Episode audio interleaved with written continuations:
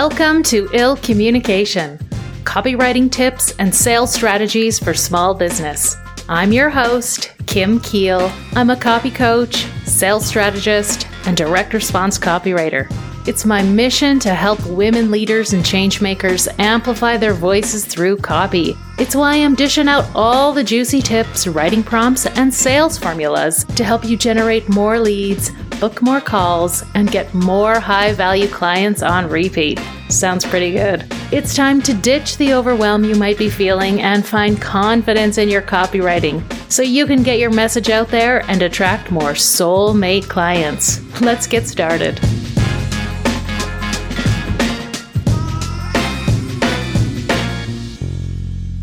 My sweet friend. Welcome to episode 8 of the Ill Communication Podcast. Today, you're going to get kind of a checklist to help you write effective sales copy. You'll use this checklist to prepare for writing and to help you edit your writing before you press send or publish. I'm sharing the five C's of copywriting. Now, if you've been in online marketing or are a digital marketer or even a copywriter, you might be familiar with the four C's or even the five C's of copywriting.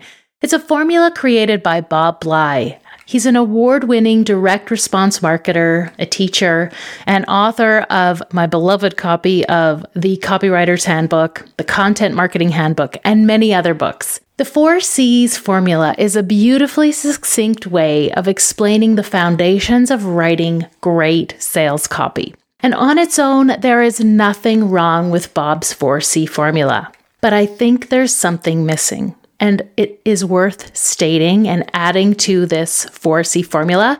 So stick around and I'll share with you what my additional C is.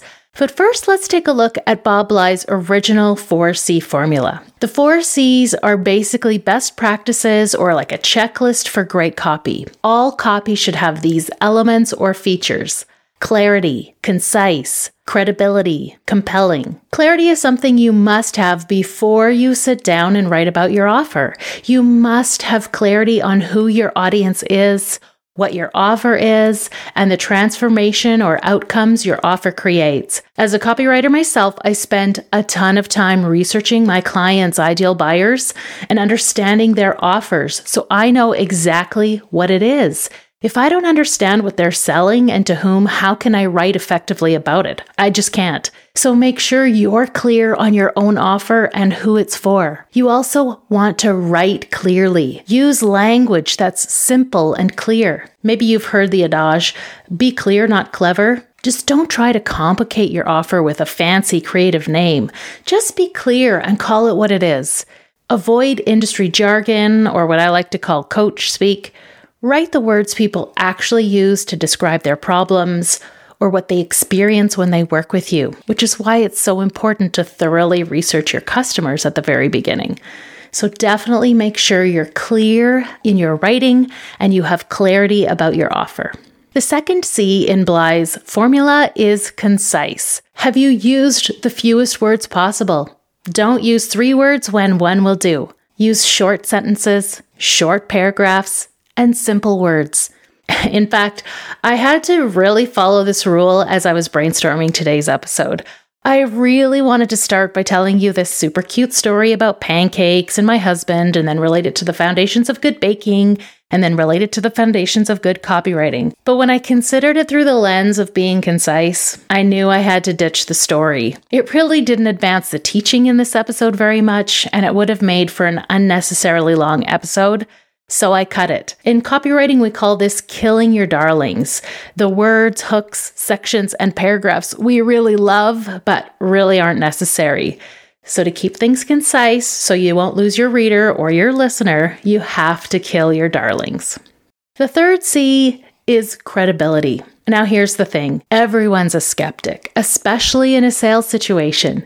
You can and should put your prospect's doubts aside by demonstrating your credibility. Include data points, customer testimonials, case studies, and screenshots in your copy. Include credibility boosters like showing logos of where you've been featured or talking about your experience or certification. A money back guarantee boosts credibility because it shows you're willing to stand behind the promise you're making. So when you're writing your sales copy, make sure you include a couple of credibility boosters.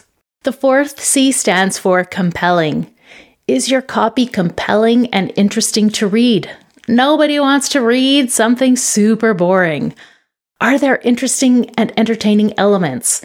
Like GIFs or stories or funny little photos or funny little isms or references. No, don't overthink this. You don't have to be super hilarious. But can you infuse some delight into your copy that compels your audience to read? An easy way to write compelling copy is to make sure it's written from the reader's perspective. Does it answer what's in it for me? And a reminder that the rule of you is a great way to help you write conversational, compelling copy. So you can go back and listen to episode three for more about the rule of you. And speaking of compelling, do you compel your reader to take a next step with you? Are you providing a call to action to compel them to make a move? Examples could be anything from comment below, download this resource, Watch this training, apply a technique in your business, book a call, or click here to buy. Now, I love the 4C formula because it so clearly explains the foundations of effective copywriting, but I think there's something missing from this formula. It's an ingredient that's sadly missing from a lot of sales messaging we see every day. So, the final C I want to add to Bob Bly's formula is compassion. Are you treating your reader with compassion and empathy? Are you being kind? Are you avoiding some of the sleazy sales tactics like bait and switch, false scarcity and urgency, or being clickbaity? Are you being careful about exploiting your client's fears and problems a little too much? At the time of recording this episode, I'm seeing a ton of recession proof your business messages, which not only is it a pretty awful trope, it's just not true. You cannot promise to recession proof my business. Another example is the get rich quick messaging, like suggesting you can teach someone how to go from broke to eight figures in 60 days, which is an actual ad I saw this morning. It's just not believable and it's just not true. Part of being an ethical marketer is giving your audience enough time to make a good decision and not pressuring them into buying something they don't really need, like using tripwires or fake countdown timers to dupe people into buying something. Remember, you're a human doing business with other humans. We can put the needs of our customers before our need to make a sale. And I really believe you can sell effectively without those kind of cheesy, slick sales tactics. So I invite you to review your offer and your copy through the lens of kindness and compassion. But I'd love to hear your thoughts about this. What do you think about the addition of compassion and kindness for writing effective sales copy? I know not everyone will agree. There are literally hundreds of marketing coaches who use these tactics to get you to buy their programs to teach you how to use these marketing tactics. But definitely send me an email at hello at kimkiel.com or message me on social to share your thoughts about this with me. So there you have a modern refresh on the 5C formula for writing effective copy. The 5 C's stand for clarity, concise, credibility, compelling, and compassion. Before you press send or publish on your next sales email or sales page, review your copy through these lenses and make sure you have touched on all five features. And I invite you to use the five C's when you're making a buying decision too. Are you clear about the offer? Is the copy concise and easy to understand?